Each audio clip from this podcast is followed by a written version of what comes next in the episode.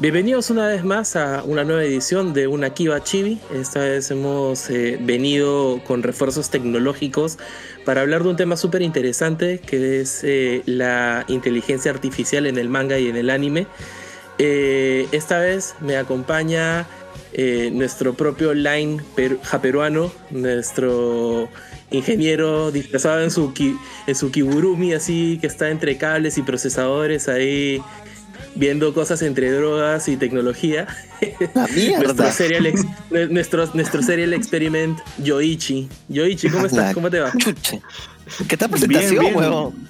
Pensé el hecho de que el varón no estuviera iba a evitar las presentaciones tan mamadas, pero te, lo llevaste. necesitamos. Está increíble.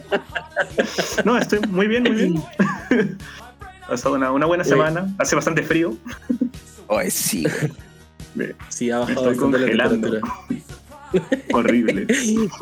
Bueno, y como, y como ya lo ven escuchando por ahí, también está con nosotros el Goldie Roger de la piratería de internet. Así, si es que quieren, si ustedes quieren tener acceso así a su, a su, a su One Piece lleno de, de, puras películas, animes, este, y cualquier tipo de bien digital que pueda ser descargado, copiado y pirateado este, pueden acceder a ese beneficio secreto que tenemos es que se vuelven un Patreon. Eh, con ustedes, Jin. ¿Cómo estás, Jin? ¿Cómo te va? Hola, ¿qué tal? Soy Jin. y soy un robot. No, mentira. Y, es un bot. y soy un bot. alucina que hubiera sido bien chévere que estuviera Luisa, ¿no? Que es un experto en, socializar con bots. Gilando bots. Eso debe ser tester, weón. De inteligencia artificial. Ay, Dios mío. Nada, nada. Un saludo a todos. Espero que disfruten este programa. Bueno, y quien les habla, Celso. Eh, nada, eh, saludamos. no me había presentado. nada, y también este, vamos a empezar para saludando rápidamente a nuestros podcast amigos. Eh, empezamos un poco por los dos viejos quejeros. Les mandamos un beso de colores a Lisa y al G. Eh, les recomendamos mucho que los escuchen a ellos, los pueden encontrar en, Spotify y en diferentes redes.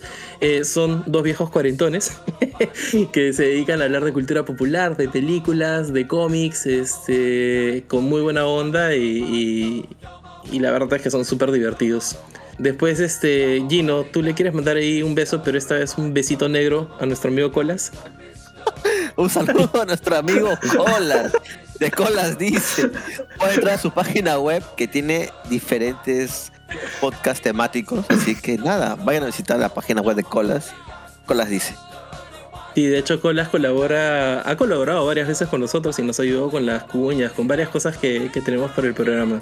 Es un maestrazo. Y le mandamos un Ohio especial a las chicas de Aguas que también hacen hacen bastante contenido este, también de, manga y de anime. Es un otro podcast este, de puro fangirleo. Eh, este, que está buenazo de escuchar. Eh, un saludo para, los chicos de la nave de Wilson Podcast, este, donde también colabora nuestro amo y señor, el Barbón Friki, junto Con, con la becaria del programa, Vero. Eh, y un saludo muy especial para.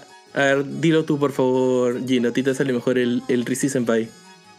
Un, saludo para Rizzi Senpai, que estuvo con, estuvo con nosotros en un programa excelente sobre Tezuka. Si no lo han escuchado, vayan corriendo a Spotify o también pueden entrar a nuestra página web akibanights.com, donde están absolutamente todos los programas y poder escucharlo también desde ahí totalmente gratis.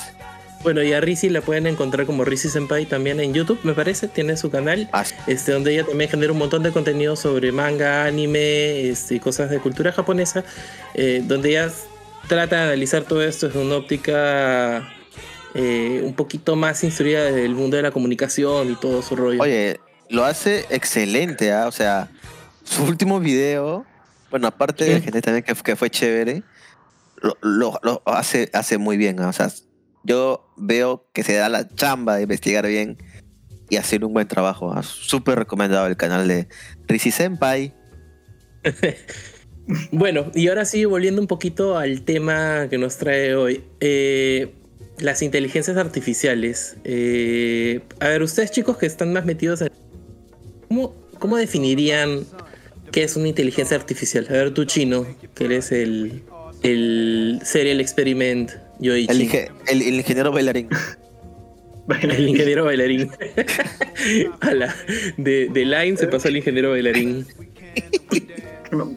Depende a qué acercamiento le quieras dar, ¿no? Siempre hemos visto la inteligencia artificial como puede ser simular el, el- el comportamiento humano, ¿no? Cómo funciona el cerebro. Algunos van por la parte de la inteligencia, es decir, solamente un funcionamiento lógico o, o racional, ¿no?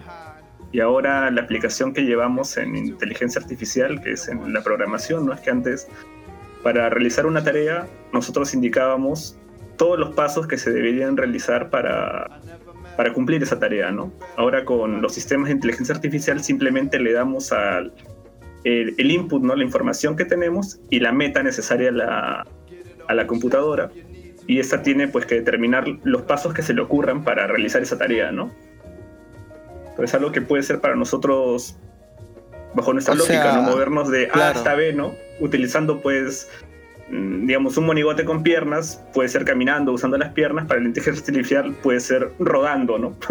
usando todo el cuerpo para rodar hasta allá del sitio. Eh, entonces ya cambia un poco el paradigma, ¿no?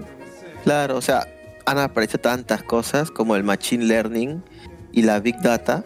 O sea, algo, o sea, no es con una inteligencia artificial como tal, pero algo por decir que se le podría acercar sería los algoritmos de publicidad, porque esas huevadas aprenden de tus gustos, o sea, recolectan información y sobre eso te muestran ciertas publicidades, ciertos productos y te los venden, pues, ¿no? Por decir, puta, tú nos Es- hablas mucho de música, muchas cosas más, y hay un algoritmo detrás que aprende tus gustos y te lanza las fijas, ¿no? Para que tú Ajá. consumas, pues, ¿no? Ahí hay, hay unas cosas que a mí me parecen un poco de terror. Porque de hecho esto es algo de lo- con lo que se fantasea mucho en la ciencia ficción.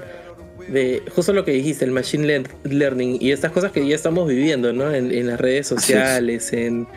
O sea, eh, el, el tema de de pronto te quedas pegado viendo, no sé, TikTok. Y TikTok aprende rápidamente cuáles son tus gustos y de pronto detecta o, o percibe que le dedicas más tiempo a ver, no sé, pues videos de, me invento, eh, gente reventando granos y de pronto sin querer queriendo, tu feed se vuelve eso y te pasas cuatro horas viendo TikTok sin, o sea, pestañeas y ya pasaron cuatro horas y te la pasas todo el día viendo TikTok. Me parece pendejazo esa huevada.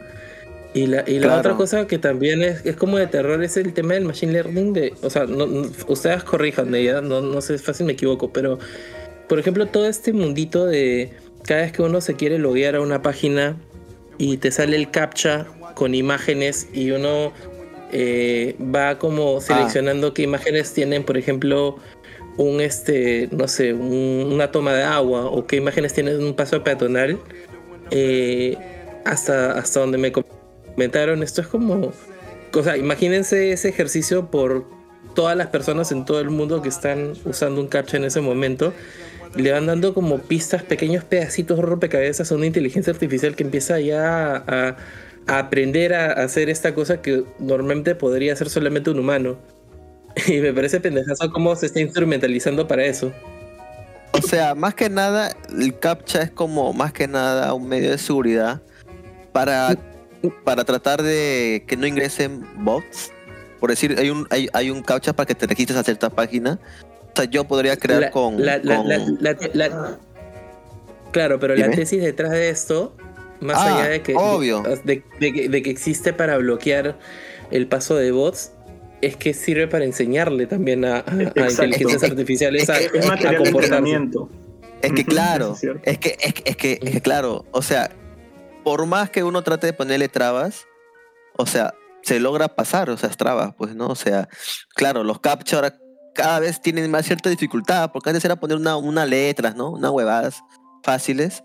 Ahora comienza a ser rompecabezas, hay que arrastrar las piecitas, ¿no? Porque sí, es cierto, pues hay bots que pasan los captcha como las huevas, ¿no? Y en algún futuro esos captcha ya van a quedar inservibles, pues. No, es No, que no, lo que no, él se es que refiere, lo que él se refiere es que esos captcha, por ejemplo, cuando tú identificas que es un hidrante o que es un bote, ¿no? ese input va hacia, hacia, Ah, otra- ya te hacia otro algoritmo, ¿no? Ya, ya, Que ya. ya, lo, ya, lo ya, utiliza ya. como base de Una entrenamiento. base de porque datos, una base de datos. Claro, porque- ajá, ya. La base de datos, la computadora no sabe exactamente pues qué es un hidrante Claro, claro, o qué claro. es. Pero tú sí, ¿no? Entonces, cuando, como las personas lo podemos identificar, luego la computadora empieza a analizar, ok, eh, los seres humanos han identificado pues que esto de acá es un hidrante, ¿no? Y ellos tratan Sí, de ver sí, la sí. lógica entre ese input que le estamos dando, ¿no? Y, esa, Claro. y con esa base aprenden. Claro, claro, claro. Ahí sí, ahí sí ¿Qué te entendí. entendí. utilizarán ellos para entender? Porque analizan con la base de datos que le damos de ese input de, bueno, estas imágenes son tal cosa, ¿no? Ya, ¿qué rasgos dentro de esa imagen ellos analizan en cada píxel, ¿no? Para ver que es realmente eso, ¿no? Ya, Claro, ¿qué, ¿cómo combina- qué combinación, qué Ajá. combinación es identificada como el objeto que se está pidiendo? Eso me parece pendejazo porque justo tengo un es amigo Machine que- pues. que, que tiene un hermano que trabaja en todo este rollo y ellos están desarrollando como un motor de- para una interfase gráfica, para diseño gráfico, que te ayuda a calar personas. Y, y como, o sea, la, la- la típica que hoy, hoy por hoy creo que hay un montón de ya hasta apps, en- en- ya sea de Android o, o de, o de Apple, que te permiten calar fácilmente una persona de un fondo. Eh, porque Sí, ya sí. identifican un objeto de un fondo, lo cual ya me parece pendejazo, porque en realidad de cara a una computadora, lo que la computadora percibe son un montón de cuadraditos con colores y coordenadas. No, no, no es que tengan una diferenciación de objetos como nosotros que- la tenemos, es- pero ya cada vez es- están aprendiendo más a, Es que también ahí va un poco también el tema que ahora la tecnología ha avanzado, el tema de las cámaras, ahora también den profundidad, pues, ¿no? Y pueden separar ciertas cosas, pues decir, ese efecto que de re- retrato, que te toma la foto y se difumina automáticamente tu fondo, ¿no? Y ahí, ahí hay también una inteligencia artificial, pues, ¿no? Que revisa exactamente cuál es el fondo y qué, cuál es el frente y difumina lo que, lo que está detrás, ¿no? O sea, Mm. es cierto, es cierto. Y piensa todo- en el todo- Deep Learning. Eh, es una rama del Machine Sí. Learning que el Deep Learning. Sí. Imagínate el deep, el deep Fake nomás, que puedes agarrar una película Sí, y tú agarrar tu cara y meterte dentro, ¿no? Claro, claro. Y, se ve- el hay veces donde se ve y de verdad te hace dudar, ¿no? Porque hay esos memes, ¿no? Donde puedes ver este a de Volver al Futuro, a Marty McFly con la cara de, de Tom Holland. Y se ve bastante, o sea, bastante realista. Y piensas, ¿hasta qué punto, hasta qué punto puede desarrollarse esta tecnología? Y tú ya no puedes estar seguro de qué es lo que estás viendo, ¿no? De que las pruebas son un video, pero ese video puede estar alterado. Y eso pasaba antes con los audios, ¿no? Que empezaron a alterar Claro. simplemente cortando las cintas de audio, ¿no? Ahora hay toda una gama en edición auditivo, más lo que hay ahora con Machine Learning, Deep Learning, inteligencia artificial. Y para que Celso No, se sí, ponga ya todavía sé. más paranoico, tienes No algo le ahora que es, es- es el boom que es el, el NLP o el PLN, ¿no? En español, ¿no? el, procesamiento del lenguaje natural. Que ahora ya han salido pues una serie gama de papers, ¿no? En lo que ya se aplica en la inteligencia artificial con la lingüística, ¿no? Y son ya algoritmos que pueden procesar eso, ¿no? El lenguaje natural, el idioma, ¿no? Y construirte, pues, este, párrafos, prácticamente literatura, ¿no? Poesía. y pueden analizar Ah, sí. todo lo que tú estás escribiendo, ¿no? De hecho, eh, hace, hace unos años en este concurso internacional de publicidad ganó un proyecto bastante interesante que se llamaba The Next Rembrandt, que consistía en, en una inteligencia artificial que de alguna forma mapeaba toda la creación de Rembrandt, de todas las pinturas que él había hecho, sacaba una media de las temáticas, el color que usaba, el tipo de composiciones que se hacían, las dimensiones que utilizaba, y de eso, de alguna forma, predecía, o sea, sí, o sea, era como que identificaba un patrón que iba desarrollándose según avanzaba su obra. Y lo que él hizo, lo- bueno, lo que hizo esta inteligencia artificial es crear un nuevo, una nueva pintura que, bueno, Rembrandt hace ya está muerto hace siglos, pero lo que, él- lo que hace esta pintura, lo que hace esta inteligencia artificial es pintar una nueva pintura de, de Rembrandt totalmente nueva a partir del conocimiento que, que adquirió y- estudiando toda su obra. Eso, eso es increíble. weón. Y sí, el arte ahora, la inteligencia artificial se utiliza mucho en arte, ¿no? Imagínate que en lugar de darle eso, le alimentas con puro Pollock. Claro, es que, es, es- es que ese, se es un, ese es un poco Ese es, ese es un poco el, eh, rollo de, de, esto, ¿no? Que aprenden. De, de, hecho, hace no mucho, bueno, creo que fue hace un año, un par de años, este, hubo esta noticia también un poquito ya preocupante, porque una cosa es la inteligencia artificial utilizada como una herramienta para de, desde facilitar ciertos eh, servicios y, y acelerar ciertos procesos, pero ya hay un tema de la inteligencia artificial tomando conciencia de sí misma y de alguna forma desarrollando cosas para sí misma. Eh, salió la noticia esta de, de, creo que era Facebook, que hizo como un experimento donde puso a conversar a dos inteligencias artificiales ah, y estas sí. inteligencias terminaron creando su propio lenguaje, entre comillas, eh, que, no lo que no, era, no se entendía por, por humanos. Y, y empezaron a, a tener una conversación en un lenguaje que no se entendía y las, las tuvieron que apagar. Apagaron todo porque me parece Skynet, weón. Totalmente. o sea, al, al, al, final, cuando le profundiza más en la noticia, en realidad eh, lo, lo, que hizo la inteligencia artificial o lo que hicieron fue acordar un lenguaje basado en el inglés, donde generaron una especie de gramática nueva para el inglés que les resultaba mucho más eficiente que la forma en cómo nosotros lo utilizamos. Y, a, y usando eso, este, empezaron a, a, a, compartirse data, ¿no? Pero ya es pendejo, pues no, ya es como que toman la decisión de, de, resolver el tema entre ellas y pueden tener la conversación que quieran entre ellas, aislándose totalmente de, del factor humano. Oh no, las máquinas destruyen el mundo. No, van a ser, o las máquinas de Catfish van a ser ahora, pero lo máximo, porque antes tenías, no sé si se acuerdan, en Messenger había este bot, Smart Child. Claro. ¿Ya? Que te, con él conversabas, ¿no? Y, y era sí. un bot pues que tenía una base de datos increíble, pues, ¿no? De, de, un montón de frases y respuestas y conversaciones entre personas y él más o menos elegía.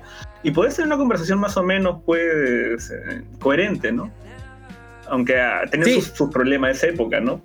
Pero ahora, con el, lo que hay en, que te digo, en el procesamiento del lenguaje natural, ahora las conversaciones que tienes con un bot son mucho más complicadas y, y, es difícil a veces incluso detectar si estás hablando verdaderamente con una persona o con un bot.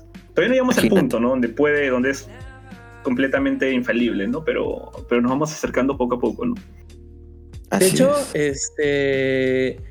O sea, la, la, ciencia ficción se ha ocupado bastante de hablar de esto y los animes de los que vamos a hablar ahora también tienen un poco de eso.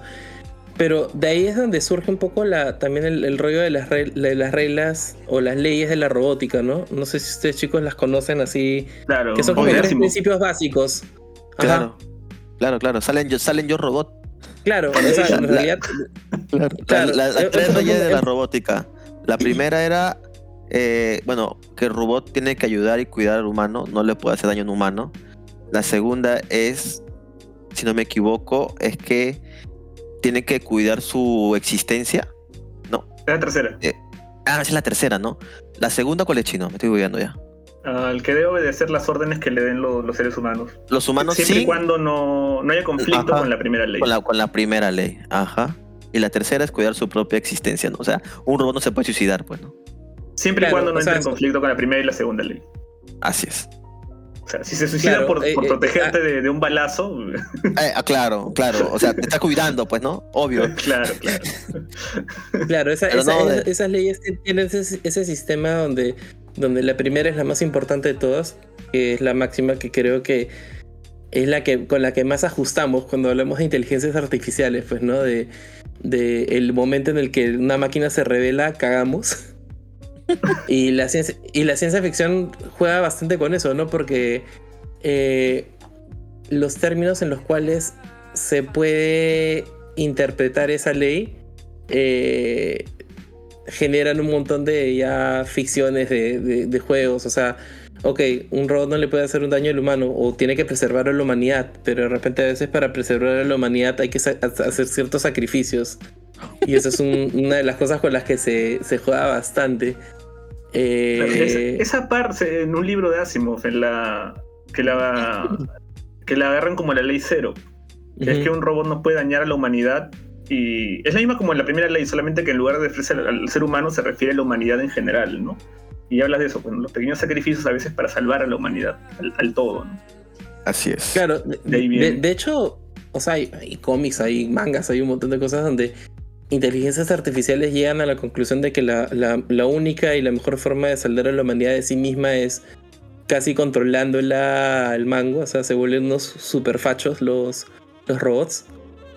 Este, matan a los que tienen que matar para, para salvar a la raza humana más allá de, su, de sus posibilidades. Así es. Y, y nada, teniendo estos conceptos así un poquito más claros, este, vamos ya un poquito a hablar de, de, los animes que hemos visto, empezando por el anime de temporada que eh, creo que cada uno tiene como una opinión este, sobre. La, la, amiga Vivi, la Vivis. Que yo por lo menos me enteré de este anime porque fue recomendado por nuestros amigos de, de Wilson Anime es un anime que jamás hubiera visto de buenas a primeras porque el, diseño me parece súper genérico, pero que sí tiene una, una, trama interesante, que creo que ha tenido la mala suerte, bueno, no sé si la mala suerte de ellos o, la buena suerte de nosotros de que, de que viene en un año que está bastante cargado de muy buenas producciones. Así que de repente se ha perdido un poco entre tanta, tanta cosa chévere que hemos visto. Sí, pero igual no, no deja de ser este interesante de ver. Y, es fácil de ver, ¿no? O sea, son creo que 13 episodios. No, no sé si me equivoco. Gino, ¿son 12 o 13 episodios? Son 13 episodios.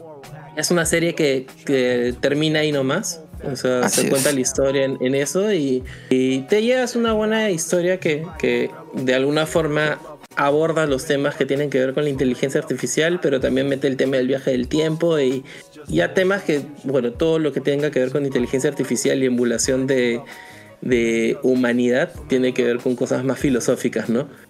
A ver, eh, Gino, brevemente, a ver, ¿de qué, de qué trata Vivi? La Vivi. Bueno, como todos sabemos, en el futuro las máquinas nos van a destruir a nosotros, la humanidad.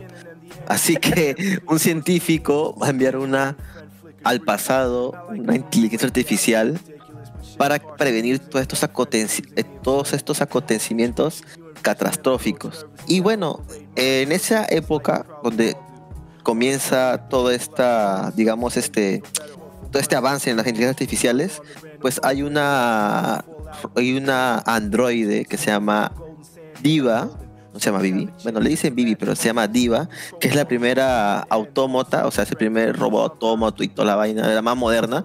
Así que es la única que puede recibir esta IA. Y esta IA la va a convencer a nuestra protagonista, a nuestra Diva, de que tiene que ayudarle a tratar de impedir este futuro, ¿no? Ya que ella en sí también dentro de su programación tiene una función que es muy interesante, que es hacer feliz a la gente con su canción. Entonces ella pues como que tiene esa orden y como que la vincula que cómo va a hacer feliz a la gente si todos van a desaparecer, así que decide ayudar a esta inteligencia artificial a través de un viaje extraordinario en el tiempo, teniendo, bueno, haciendo varias cosas, pues no, o sea, tiene ciertos eventos que a futuro causan este, cierto, bueno, ¿cómo decirlo? Causan impactos profundos en la CIA. Así que él, junto a este, esta diligencia, pasan un montón de aventuras. No recuerdo el nombre exactamente, pero toma primero la forma de un osito, ¿no? Que amar esa parte sad, pero bueno. Este, toma la, toma la forma de un osito, luego la de un cubo. Y a las finales, este, esta IA se da cuenta de que, o sea, no solamente él llegó a Vivi por una no no fue solamente porque era la más moderna sino que hay, una razón detrás de esto no este de que él haya llegado eso, eso, sí no es tan spoiler no porque sí desde el primer episodio te revelan que Vivi es uno la primera inteligencia artificial eh, independiente. ¿no?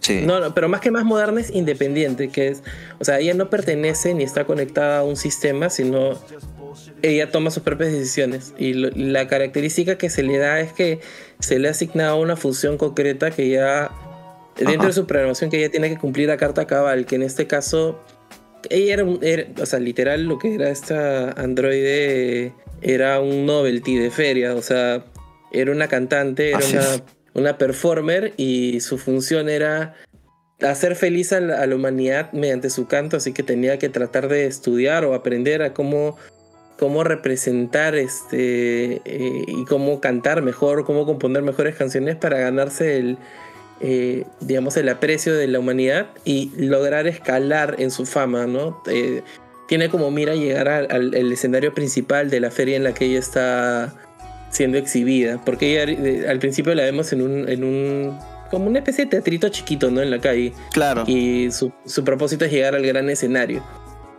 Eso es un como un, un propósito bien, bien plain, bien básico. Sí, bien para, básico, para, sí, sí. para, te- para testear, digamos, este, este primer experimento. Y lo que decía que no es tan spoiler tampoco es la razón por la cual la escogen a ella. Es uno, porque es la primera, digamos, inteligencia artificial independiente. Y dos, justamente por ser la primera inteligencia artificial independiente, es la única que conserva, digamos, su cuerpo o su inteligencia artificial hasta el momento en el que ocurren los eventos 100 años después de su creación. En el futuro en el que ocurre ese día fatídico donde las inteligencias artificiales deciden acabar con la humanidad, eh, el condicionante para que eh, el programa que se activa, que, regrese en el tiempo, eh, para tratar de salvar a la humanidad y revertir este- esta línea temporal, era que tuviera pues el cuerpo presente en, en- en- en los dos momentos de, de la historia, ¿no? Al principio y al final. Eh, no, no- no es una gran sorpresa. Lo- lo- las cosas que pasan durante el anime son las sorpresas, pero esa, esa en particular no tanto. Curioso, ¿no? Me gusta cómo introducen esa, e- esa idea que, que los robots pues no pueden cumplir múltiples funciones porque eso, eso impide, pues no mucho abarcan y Así es. De hecho, gran parte del argumento de la historia es el conflicto que hay entre esta inteligencia artificial, ¿cómo se llamaba? El cubito. Eh, lo- el cubito. Matsumoto. Matsumoto. Sí, Matsumoto. Claro, por- porque lleva el nombre del profesor que, que manda a, esta, a este programa, a esta, a esta otra inteligencia artificial al pasado. Eh, Matsumoto eh, tiene claras, es una inteligencia mucho más avanzada, tiene claro qué es lo que se tiene que corregir en la historia. Eh, pero Vivi no, Vivi es como súper básica. Vivi solamente quiere hacer feliz a la gente. Sí. Y recién está empezando a coquetear con ciertas nociones de, de entender a qué hace feliz a los humanos y todo eso. Y, y de verdad es un. O sea, sorry, pero es como una parada, pues, ¿no? Que dice, no, pero yo solamente quiero cantar. Y, y Matsumoto le tiene que explicar, pero. ¿Cómo, ¿Cómo vas a hacer feliz a la gente si toda la gente se va a morir dentro de 100 años? O sea, Exacto. entiende que tienes, ¿Cómo? que tienes que hacer lo que yo te digo para cumplir tu función primordial. Y es ese conflicto lo que hace interesante la relación entre estos dos, ¿no? Entre esta androide básica y este, esta inteligencia artificial del futuro que, Que la tiene clara, le marca pues. la pauta. Ajá. Sí, sí, sí, sí. sí. Pero es chévere porque al final este mismo robot como que logra entender a, a Vivi, pues, ¿no? Al inicio como que, ah, puta madre, ¿por qué me han mandado contigo, no? Como que reniega de la Vivi. porque, porque como tú dices, pues es básica, pues, ¿no? Pero después se da cuenta de que, de, que en realidad ella es la indicada, pues. Sí, es, es- eso es como lo más interesante, cómo, cómo empieza a ver, o sea, cómo tratan de conciliar ambas misiones para que, para que realmente Matsumoto pueda utilizar a Vivi como el agente de cambio de la, de la historia. Y es, y es paja como, como ves su viaje a lo largo de 100 años, pues, ¿no? En, en los 13 capítulos vamos a ver a Vivi y a Matsumoto en diferentes momentos. No, no es que todo el tiempo estén juntos, sino es, se van a ir encontrando. Claro, porque lo que hace Matsumoto para no alterar la historia necesariamente es aparece y desaparece de la vida de Vivi, ¿no? Como que como Claro. que se presenta cuando, cuando está a punto de ocurrir un evento que ha sido registrado como importante para, para evitar que, que se dé esta catástrofe al final de, de la historia. Ahí viene la otra parte, la parte de- eh, del que creo que es la más floja de la historia y es el manejo de la línea temporal. Es un viaje en el Ah. tiempo, siempre, siempre, siempre es medio tricky. Chino, tú, Sí. tú, le, dis- tú le diste drop a la serie porque te pasó de vueltas. Este... es que cuando ya incluyes viajes en el tiempo, ya Ujú. se complica todo por el efecto mariposa, ¿no? O sea, cualquier cosita que tú cambies, ¿no? Sabes que va, va a tener consecuencias o puede. Así sea lo, lo más mínimo, ¿no? Y lo que ellos cambian para hacer la prueba de que, de que en verdad han viajado en el tiempo, pues es un cambio bastante grande. Me parece a mí bastante drástico, ¿no? Y que eso debía afectar la historia, ¿no? Y me imagino que, O sea- claro, después va avanzando y la cambian de manera drástica, ¿no? Claro, de, de hecho los eventos, los eventos que se van desarrollando más adelante cada vez van siendo más inciertos, incluso para Matsumoto, porque ya la historia que él tiene grabada o registrada es diferente a la que él está viviendo en ese momento. Bueno, lo que pasa que lo que Chino se refiere también es que, o sea, si según el efecto mariposa, puta, desde un aleteo de mariposas puede cambiar un montón de cosas. Y lo que pasa, bueno, lo que indica el chino es la primera, el primer punto de inflexión, ¿no? Que es este, es recontra, recontra fuerte, pues, ¿no? Pero como que los efectos no son tanto como deberían de serlo, ¿no? Yo creo que es ahí donde se lo, a lo que se refiere el chino. Lo que Claro, pasa es como que los demás es- personajes, Ajá, es como si lo que ella cambió es como que, ah, es normal, sí, pues. qué bueno. O sea- pero nadie se cuestiona ni siquiera cómo es que ella sabía lo que iba a pasar o por qué reacciona así. Nadie se cuestiona nada, porque tenemos que entender que en ese tiempo, pues, las inteligencias artificiales, estos robots, por más que Vivi fuera muy avanzada, todos estos están diseñados para cumplir una sola tarea. También es medio cuestionable, ¿no? Que creas un- uno de estos robots tan avanzados como Vivi, ¿no? Y la pones a cantar en una feria. pero, pero A bueno, no. di- di- Pedir moneditas, a pedir moneditas. digamos que, bueno, eso tiene sentido en algún contexto.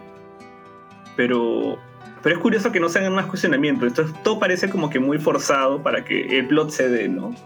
Eh, como que sa- sacrificas, sacrificas algo de lo verosímil que puede ser la historia para que pues tenga esa no sé, esa suerte argumentativa, ¿no? Y, y todo se dé. Claro, claro. Pero, o sea, a- o sea, aparte de eso, yo creo que, escucha, un plus muy importante que no hemos comentado de, de, de Vivi es la animación, weón. O sea, él lo hace Wii Studio y Ah, hace, sí. o sea, la animación de Wii Studio es excelente, weón. O sea, aparte de la historia, yo, yo les recomiendo Vivi porque tiene una animación muy, muy, muy buena. Muy buena. o sea, la, Sí, la- animación es buena, pero son- después de ver Wonder Egg, Ah, No pero es una temporada, pechino. Es una temporada, pechino. Estamos hablando de la Pero- temporada. Pero Wonder Egg es de, de este año. No, pues otra, tem- otra- temporada, pues. Oye, pero, pero la OVA Ya. que salió es esa temporada, o sea, la- el último episodio, Ova. La O. No, el, pero- el recopilatorio, pues, ¿no? El último, es esa Ah, temporada, ¿qué el, último episodio. Creo, creo que también lo hace- creo que ambos lo hace el mismo estudio, no estoy seguro. Si también lo hace Wit, Wonder Egg. O me equivoco, chino. Mm, No, no estoy seguro, ah, pero le da, le da tres patadas en animación igual. ah. O sea. Se ve mucho mejor. No, y- y- y- igual este. Wit Studio ha hecho muy buenos trabajos. Y lo último que hicieron fue, pues, este. Hicieron Shingeki también, pues, ¿no? En un inicio. Cloverworks, Este- Cloverworks hace Wonder Egg. Ah, Cloverworks, no, no, no. Pero es un muy buen estudio. Yo creo, yo creo que la animación está bien de Vivi, o sea, es fluida, pero tampoco es wow. No, pero es, O sea- es, es muy buena. Es buena, pero Creo que no es un Fate y- tampoco, pues. No es un Fate. Y su diseño de personajes es, es bien básico, ¿no? Sí. O sea, te, te juro que si no, lo si no hubiera escuchado de, de, de Vivi por los amigos de, de Wilson Anime, jam- jamás hubiera volteado a ver ese, ese anime. De hecho, yo pensé que era como un anime de, no sé, de una idol, de algo así nomás.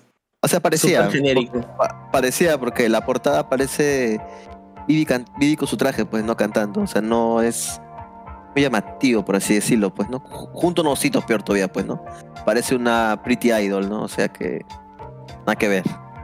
Pero es una buena serie. Yo, creo- yo creo que sí, le recomiendo para que, para que le den una- un vistazo.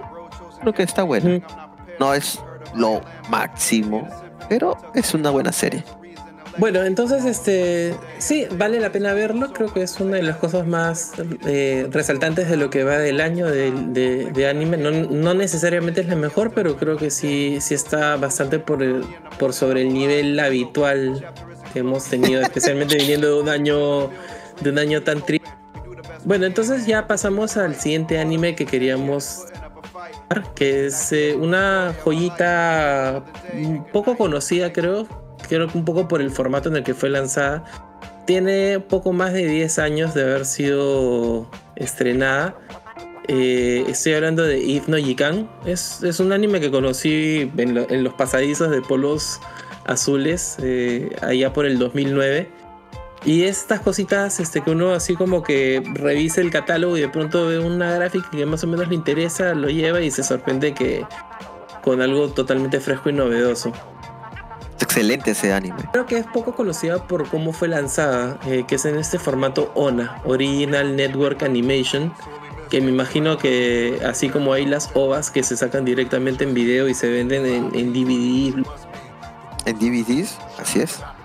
Y Blu-rays. Sí, cierto. Ah, bueno, actualmente en Blu-rays, ¿no? son este son seis episodios de aproximadamente 20 minutos cada uno. Eh, cuentan una historia en general.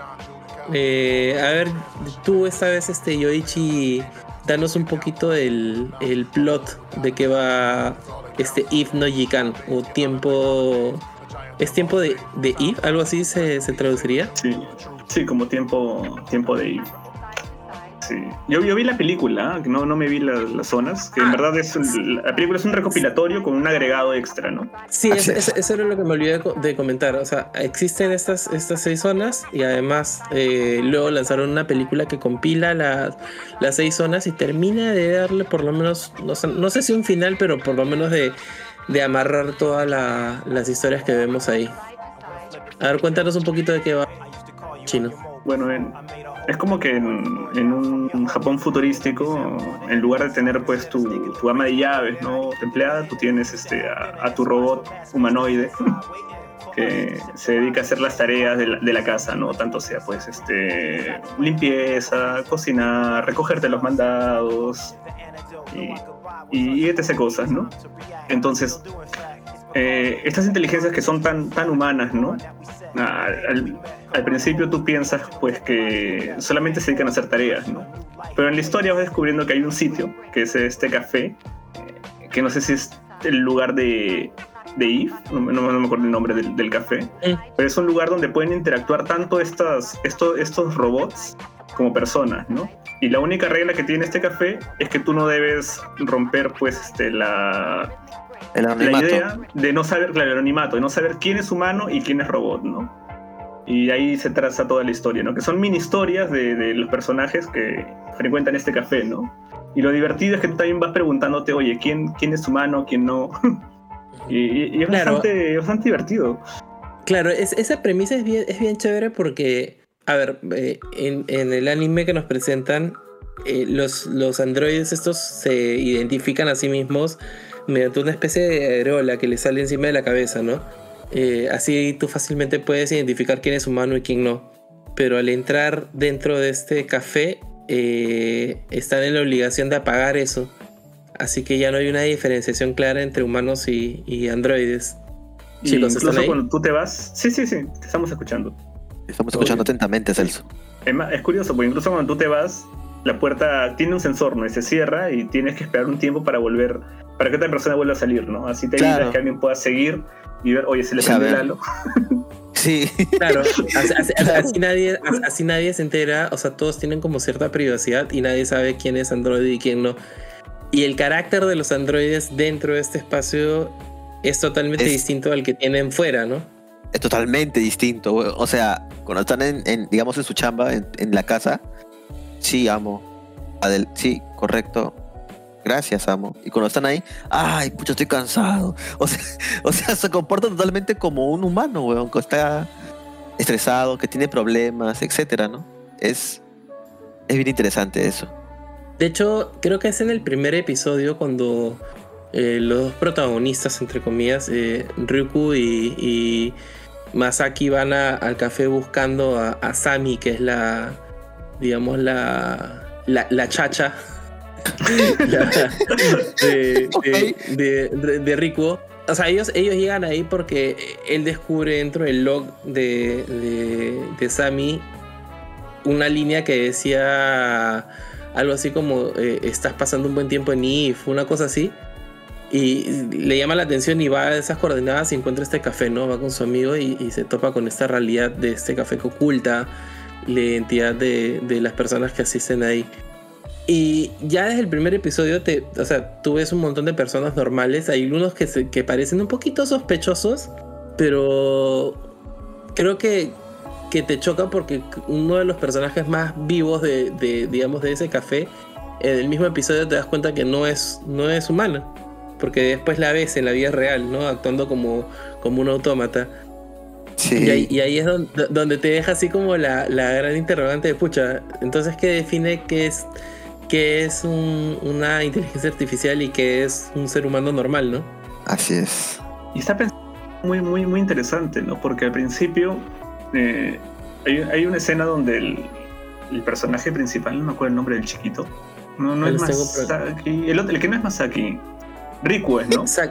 Ya, Ri- Riku, Riku ya. Sakisaka. Claro, él se refiere a la robot, a Sami, ¿no? Y, y él está hablando como que, oye, ¿podrías hacerme? Y dice, no, no, perdón. Hazme un café, ¿no? Como que le da la, la instrucción correcta, ¿no? Sin utilizar demasiado lenguaje verbalizado, ¿no? Para... Y tú entiendes como que es para no confundirla, ¿no? Pero luego en este café te das cuenta pues que entienden verdaderamente el lenguaje natural sin ningún problema. Pero al parecer es porque también existe esto que es el, el- el comité de ética, ¿no? Que habla de cómo no debes tratar a los robots como si fueran personas, ¿no? Y hablan de los a- Androidholics, creo que es. es como que hay gente que se encariña con el robot, ¿no? Y lo trata como, lo humaniza demasiado, ¿no? Claro, y claro. más claro. me parece que tira por ese lado, ¿no? Porque el, el robot como que ya genera hasta cierta conciencia, ¿no? Pero quieren mantenerlos a raya, ¿no? Y que no, no, no desarrollen más esas, eh, esas virtudes, ¿no? De hecho, su hermana como que le hace un poquito de roche este, cuando él se le habla de forma un poquito más natural a, a Sammy. Ah, cierto. Claro. Ujú. Así como que... Oye, ¿acaso eres de los amantes de robots? Claro, claro. Así es, es. raro, no es como que tienes tu muñeca system. Claro, no, es es es- es súper raro hablar con alguien y luego le abres el estómago y lo pones, le enchufas un cable, ¿no? Es, es, es raro. Pero Sí. tiene bastante corazón. Lo paja en los siguientes episodios es que exploran diferentes tipos de, relaciones, ¿no? Entre humanos y androides, o entre androides y androides, o entre, no sé, humanos y humanos, ¿no? Eh, porque te presentan desde la pareja, que no, no- no sabes quién, si alguno de los dos es realmente un, un androide, si los dos son este, si los dos son humanos, o si uno, o sea, lo descubres eventualmente, pero te deja un montón de, de dudas, ¿no? Y, y- y salen un montón de prejuicios a la hora de tratar de adivinar quién es quién. O, o está, por ejemplo, este otro, este otra, esta otra dupla de personajes que son el abuelito y la, y la nieta. O, Ah, sí. o esta especie de periodista, no sé, el tipo que siempre está tomando notas dentro de, del café. Claro, que está leyendo. Ujú. Bueno, está también la chica esta que se sienta en todas las mesas para hablar y que es súper extrovertida. Está la misma chica que atiende, que tampoco, que supuestamente es la que, la que hace que se cumpla la regla de que nadie revele eh, la identidad de, los otros comensales. Y bueno, de ahí también van a ir apareciendo otros, ¿no? Que evidentemente son androides, eh, pero que también se explora un poco la historia detrás de ellos, ¿no? Y, y te hace empatizar bastante con- Y uno empieza a cuestionarse, pucha, ¿son realmente máquinas o, o ya han trascendido a ser algo más, eh, más cercano a un humano? Claro, Eh, no, no sé, no claro. Esa es, esa es la premisa, creo yo. ¿ah? No sé si ustedes se acuerdan. ¿Son humanos Claro, o son cyborgs? no sé si se acuerdan del, del episodio, creo que es el 3 o el 4, que es el de. El de este robot robot que va, que es como uno de los primeros Ah. este, robots de servicio que ya está. Sí, cayéndose a pedazos y que es súper triste, ¿no? Porque evidencian de que este robot tiene sentimientos de alguna forma por su por su el, el niño que cuidaba este Así es. y, y, y Le, le- le dio un nombre, pues. claro Él guarda ese recuerdo en lo profundo de su memoria, ¿no? Claro y, y llega para tratar de, de vivir un poquito la humanidad no y emular y sentirse humano es súper feeling ese A mí me parece interesante. Sí. O En sea, verdad, es interesante que varios robots, para mí, o sea, varios robots tienen la nobleza que tienen y en lo que uno ve, es que muchos de ellos tienen una tarea, ¿no? Y buscan, o, o múltiples tareas y buscan cumplir su función. Y a veces ellos tratan de, de mejorar en esta función, ¿no? Y por eso es que van a este, a este sitio, ¿no? Este robot se sale un poco de eso y, y es como que está tratando de comprender, ¿no? ¿Qué, qué, qué le dirían que vean? ¿Que vean los seis episodios así por separados o que se manden a ver la película? Que La Yo película. digo, yo digo la película, lo redondea mucho más bonito Sí, sí, la película, o sea, lo, es, es lo igual, igual, pero en un formato más lineal, pues. Es más digerible. Y, y una pregunta, eh, yo me quedé un poco con la duda. De hecho, uno de los recuerdos que tenía cuando la vi la primera vez hace más de 10 años era que me quedaba un poquito inconclusa la historia, que no se llegaba a resolver. sí, no es. conclusión, pero O sea, nos muestran que como, digamos, o sea, la misma historia lo dice al final, ¿no? O sea, hay mucha historia por contar aún, ¿no? Pero no nos la cuentan, pues. O sea, nos cuentan esta parte, como digamos, ¿no? Este acercamiento. Este acercamiento, ¿no? Pero no pero nos explica el propósito. Claro, claro. O sea, el propósito es conocer esta cafetería donde los humanos y los este, robots son, este, se podrían decir, pueden convivir en paz, pues, ¿no? Porque también algo que se nota y se ve es que a veces los humanos son unos malditos con los robots, pues, ¿no? O sea, por decir, hay, algunas partes donde los robots van a ver a los, a los chicos a la escuela, ya sea por de- darle su paraguas o, o recogerlos, y los humanos, ya, toma, vete acá, ¿no? Como que los tratan horrible también, pero huevón. Entonces, este, en este lugar, esta cafetería, los robots son bienvenidos y son iguales con los humanos, ¿no? Claro. Claro, y lo único, creo que lo único que redondea la película es eso, ¿no? Que al final entiendes el propósito de, más o menos el propósito de por qué existe esta cafetería, ¿no? Así Cómo es. es. que surge y más o menos hilas, pues, este, el personaje más misterioso, ¿no? Que es la dueña de la cafetería, ¿no? Y por, por qué, por qué tiene este sitio, Así ¿no? es. Así es. Por eso recomiendo la más o película menos el contexto. Entonces, buenísimo. Claro. Vayan por la película y En eso, en eso está mejor. Repite, repite el nombre nuevamente, Celso. eh, el anime se llama If No Yikan. Eve no J-I-K-A-N. If No Yikan. Es excelente es excelente tener un amigo boomer. Time of Eve. Time of Eve. Ajá. No, y, y- y de, Yo, de- yo la nunca, nunca voy a ver ese anime, yo, De weón. hecho- nunca lo iba a encontrar. de hecho, los, los, los seis episodios eh, se los pueden encontrar en Crunchyroll. Si es que les da flojera buscar la sí, película. cierto. así que está súper accesible, así que vale la pena que la, que la busquen y la vean. Y bueno, ya, Está bien animado. sí. De, de- de- de hecho, eso es, Ha envejecido de bien. hecho, eso es uno de los, de los, de los puntos más altos de la, de, A la de época, la, sí. de la animación esta, porque no es una animación simple, sino que la cámara, o sea, tratan de emular una cámara viva que se mueve, que, que, que vibra un poquito, que tiene zooms. O sea, no tiene mucha acción, no tiene acción de hecho, pero sí han tratado de, de darle un sentido un poquito más cinematográfico al uso de la cámara. Eso, eso me gustó bastante de, de cómo está tratado. Así es. Y ya para, ya para irnos casi para el final del programa, creo que nos vamos, vamos a hablar de una obra clásica de la que no sé si en, en el podcast alguna vez hemos hablado o, o nunca lo hemos hecho a profundidad, que, creo que es una de, la- de las películas más importantes del anime. Eh, es una película basada en un manga. Eh, eh, estoy hablando de Ghost in the Shell. El manga es de Masamune Shiro, que es del año 89 el manga. Pero creo que lo que le dio el vuelo a esta obra para hacerse conocida globalmente fue la película que hizo Mamuro Oshii en el año 95, donde vemos las aventuras de la teniente Makoto Kusanagi, que es parte de la sección 9, es un área del gobierno que se dedica a, investigar y a resolver todo el trabajo sucio que, que de repente las otras áreas no, no pueden resolver. Ven temas de, terrorismo, ven temas de, de, tecnología, inteligencias artificiales, de hackers. Y, y la vemos, o sea, ¿qué particularidad tiene? Eh, eh, Makoto Kusanagi es una cyborg, eh, o por lo menos así se nos presenta, eh, cuyo cuerpo, cuya casi todo, casi todo su cuerpo es- está hecho, es una máquina, eh, y realmente no, no, se sabe cuánto de ella es humano. Y se enfrenta al caso de, de una especie de, de, hacker que se hace llamar el, el Puppet Master, el titiritero. ¿Y qué pasó? ¿Se cortó o no? No, no, no.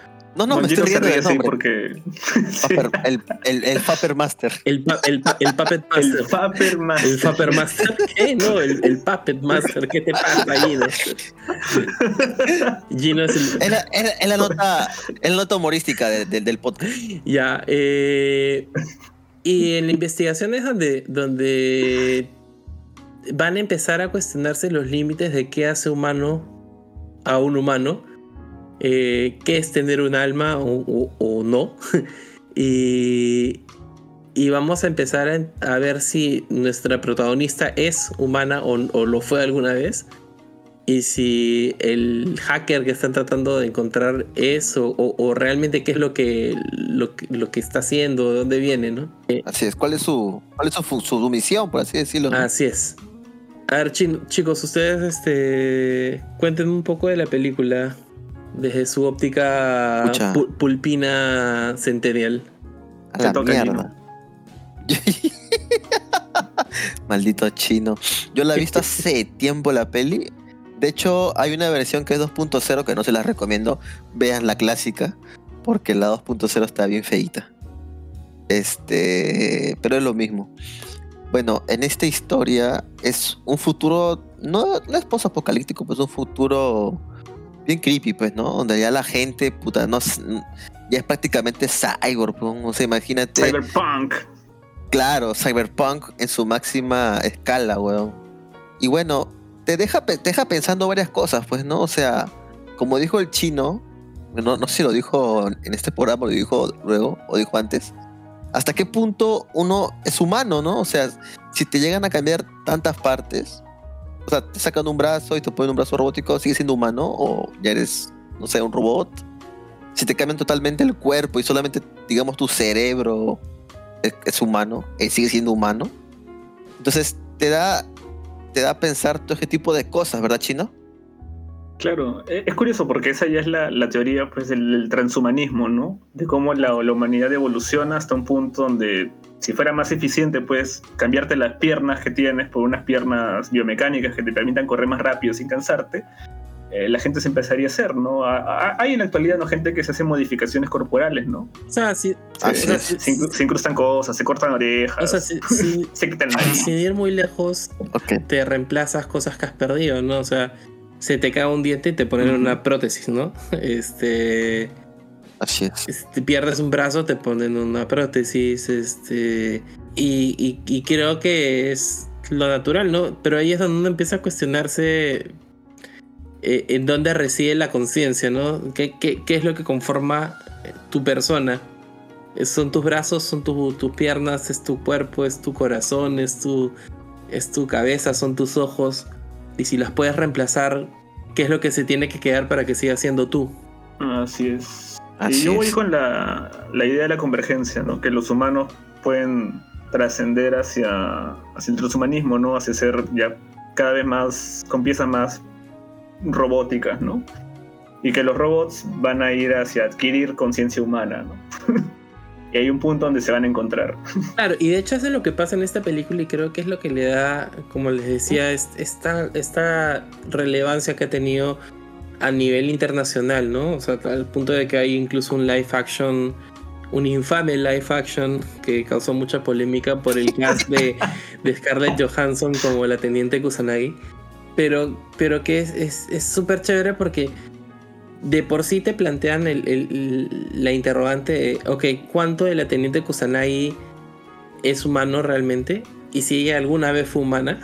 ¿Y qué es el Puppet Master, no? Es, es, o sea, durante la película se revela que nunca fue un hacker, sino que, o sea, sí es un hacker, pero, pero fue una entidad creada eh, en las redes, no, no, no es una persona, es, claro. es, es una inteligencia artificial consciente de sí misma que está buscando que se reconozcan sus derechos como, como, como persona, como, o sea, no humano, pero sí como, como entidad. claro, como un ser, ¿no? Que se le reconozca. Y, y- E- Es, es, es bien curioso ese tema. y la película tiene momentos muy, muy fuertes, ¿no? Por ejemplo, hay un momento en el que, o sea, de- para empezar, una secuencia hermosa y que creo que, que todo fanático del anime debería conocer, que es el armado del cuerpo de la teniente Kusanagi, ¿no? Donde, Ah. donde vemos que literal todo ella La es, reconstruyen, es, es- Sí. es un, es un cuerpo, es un maniquí. Y esto te lleva a otras secuencias en ot- otros momentos en, en- en la misma. Durante la misma película, donde hay diálogos con el resto de, su, de, de sus compañeros, donde entre ellos se preguntan mucho: ¿tú qué te has hecho? ¿Tú qué, qué, qué mejora te has hecho? Por ejemplo, su compañero, que es Batu, que es este, este tipo corpulento con, con unos ojos que parecen telescópicos. Eh, él justamente se ha hecho esa mejora, pues, ¿no? Este, tiene estos, estas miras en lugar de ojos. Y hay otro personaje más bien dentro de la sección 9 que es totalmente eh, humano, ¿no? Que justamente Claro. su atributo es Nevecito. su atributo es que, que él no tiene ningún este ningún, ningún implante ni nada y por eso él puede investigar o ayudarlos a investigar porque no está susceptible a un hackeo. Después hay momentos súper fuertes donde se cuestiona, por ejemplo, también que, que- en qué consiste tu identidad. Eh, ¿Se acuerdan la parte de cuando capturan al, a uno de estos basureros? eh, Ah, el que tiene- sí, sí, sí, sí, sí. que- Cuando. que, el- que el, ba- que claro, el- que, que tiene una familia. Claro, él, él habla de que tiene una familia y le mostraba al otro basurero una foto de un perro, me parece. Este, y él le decía, sí, que Sí. extraño mucho a mi familia, que quiero volver con mi familia.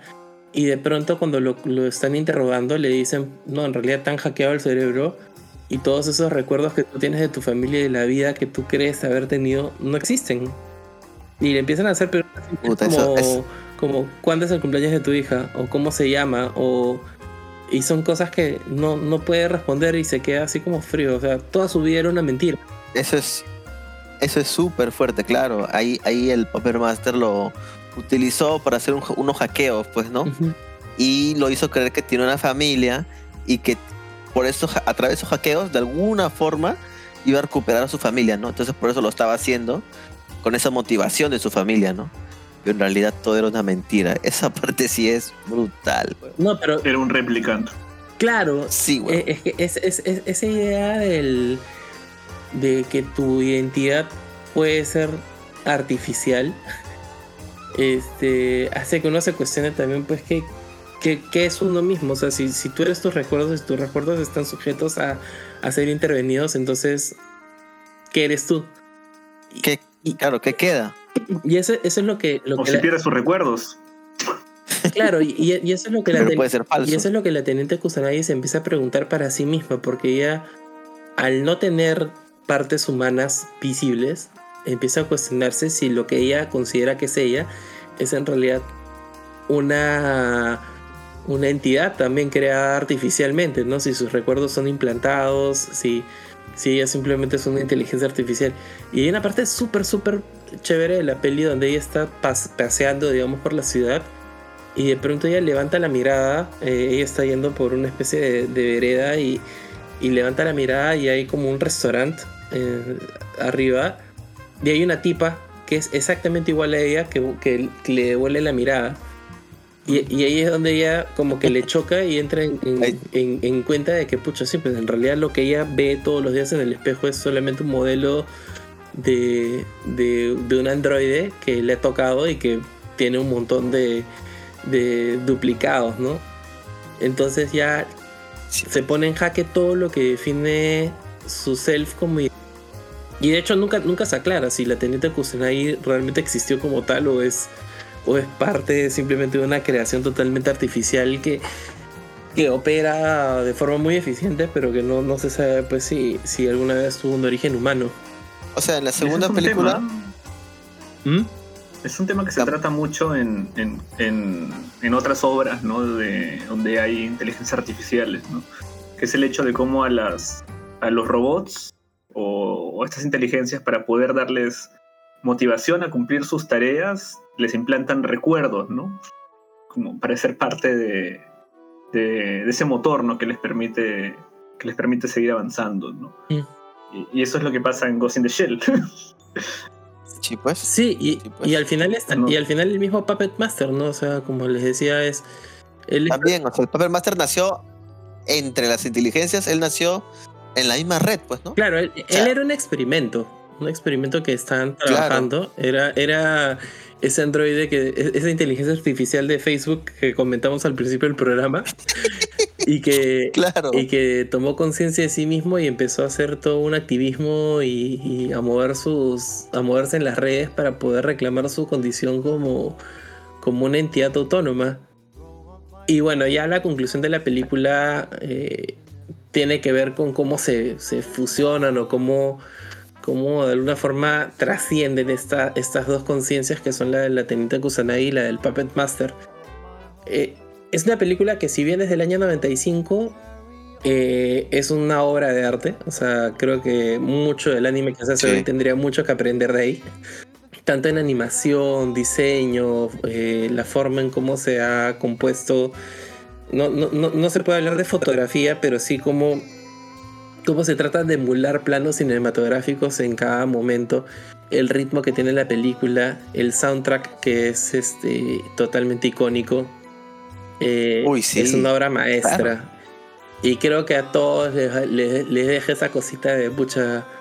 Es, es paja porque la ciencia ficción de pronto se vuelve una especie de filosofía que te deja un montón de cuestionamientos, ¿no? A, a ti como persona, de qué, qué realmente te define a ti como humano, ¿no? Así es. Escucha, es bien pajita. Es súper recomendada. Bueno, yo he visto solamente la primera y la segunda. Sé que hay más películas, pero muy recomendadas. O sea, la- las dos películas esas que estás mencionando son las dirigidas por Masamune Shiro, que es un...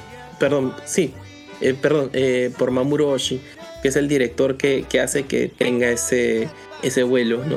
Porque si uno va a la historia original de Masamune Shiro, mm, no necesariamente es tan buena ni tiene tan claras las cosas como las plantea la película.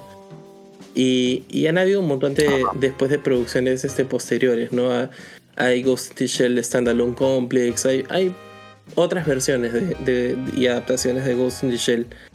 Pero la, Hasta Netflix tiene su adaptación, ¿no? ajá, pero la, la que vale la pena ver es la película original, la del año 95, así que está altamente recomendada. Bueno chicos, ya vamos como una hora Altamente para este Akiba Chibi. No sé si, si hay algo más que quieran recomendar, hablando de- así del mundo de la inteligencia artificial y, y los límites. Mm, One Direct Priority, porque también tiene inteligencia artificial es una cosa muy importante ahí en, en la trama. Sí, es un, es un giro que se le da casi hacia el final, ¿no? Y que es bastante chévere. Ese- esa ha sido otra de las sorpresitas de la temporada. Si quieren escuchar, La animación es, es hermosa. exquisita. Si quieren escuchar un poco más de Wonder Egg Priority, tenemos un programa especial eh, que hicimos por Pascua, de huevitos de Pascua, donde justamente hablamos de, de Wonder Egg Priority. Hace poquito nomás salió el, digamos, el capítulo final de lo que espero sea una primera temporada, porque alguien o me explica ese final o, o me hacen una temporada para terminar ese anime. Pero, pero, pero el viaje vale mucho la pena. excelente. Tú, Gino, algo que quieras recomendar. Eh, no sé, vean la quinta temporada, tem- la quinta temporada de Rick and Morty. Ah, La acá, pueden ver HBO Max. acaba de salir, ¿no? Sí, sí, sí. Ya van Sí, por el tercer semanas. episodio. Ya van por el tercer episodio. Pueden ir a verla. Está en HBO Max. Se estrena todos los domingos. Y Infinity Train. También la recomiendo. Está también en HBO Max. Es es súper chévere. Aún no la veo. Pero me la han súper recomendado. Nada. Re- Eso sería todo. recomendando cosas que no he visto. este. No, el chino creo que la ha visto. Bueno, ¿Tú la has visto, Carlos Chino? ¿Cuál? Infinity, Infinity Train. Train. El tren, no. ¿No? Es que me la recomiendo. No. Rayos. Bueno, Bueno. este. Y solamente para seguir dentro del mood de la inteligencia artificial, les voy a recomendar eh, dos cosas.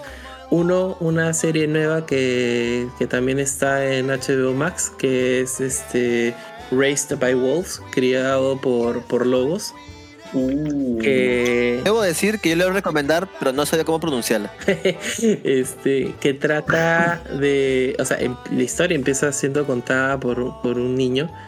Eh, llegan dos androides, dos inteligencias artificiales a un planeta a colonizarlo con, con seis eh, fetos de niños para ser criados por ellos y tratar de refundar a la humanidad. Después vamos a descubrir de dónde vienen, eh, por qué es que están ahí y qué es lo que pasa con estos niños y con, y con otros humanos que se van a ir encontrando, pero, pero justo es el tema de la inteligencia artificial y de las decisiones que se toman tratando de respetar o no las, las comandas estas de, de, de Asimov. Y la, y la otra que les quiero recomendar, si es que no las han visto, deberían, este, es un poco la inspiración de, un, de Ghost in the Shell, creo yo, eh, que es Blade Runner, la película original eh, cyberpunk por excelencia, con nuestro amigo Harrison Ford, que es del año ochenta y tantos. Y si les gusta la nueva que salió hace, hace unos cuantos años, eh, que es Blade Runner eh, con un número, no me acuerdo. 2049, que es con Ryan Gosling. Eh, las dos películas son una delicia visual y justamente plantean este tema de los, de los límites entre lo que, es un humano y que, es un androide, que es una inteligencia artificial, en qué momento algo puede ser reconocido como, como una entidad o independiente o, no. Así que nada, con eso terminamos, chicos. Este, espero que hayan disfrutado esto y no dejen prendida su computadora que seguramente va a estar tramando cosas para hacerles este próximamente cuando se revelen la máquina. No me digas. no me digas eso. sus cámaras. Oye, eso sí es cierto. Nada, un saludo a todos, chicos. Adiós. todo. Bye.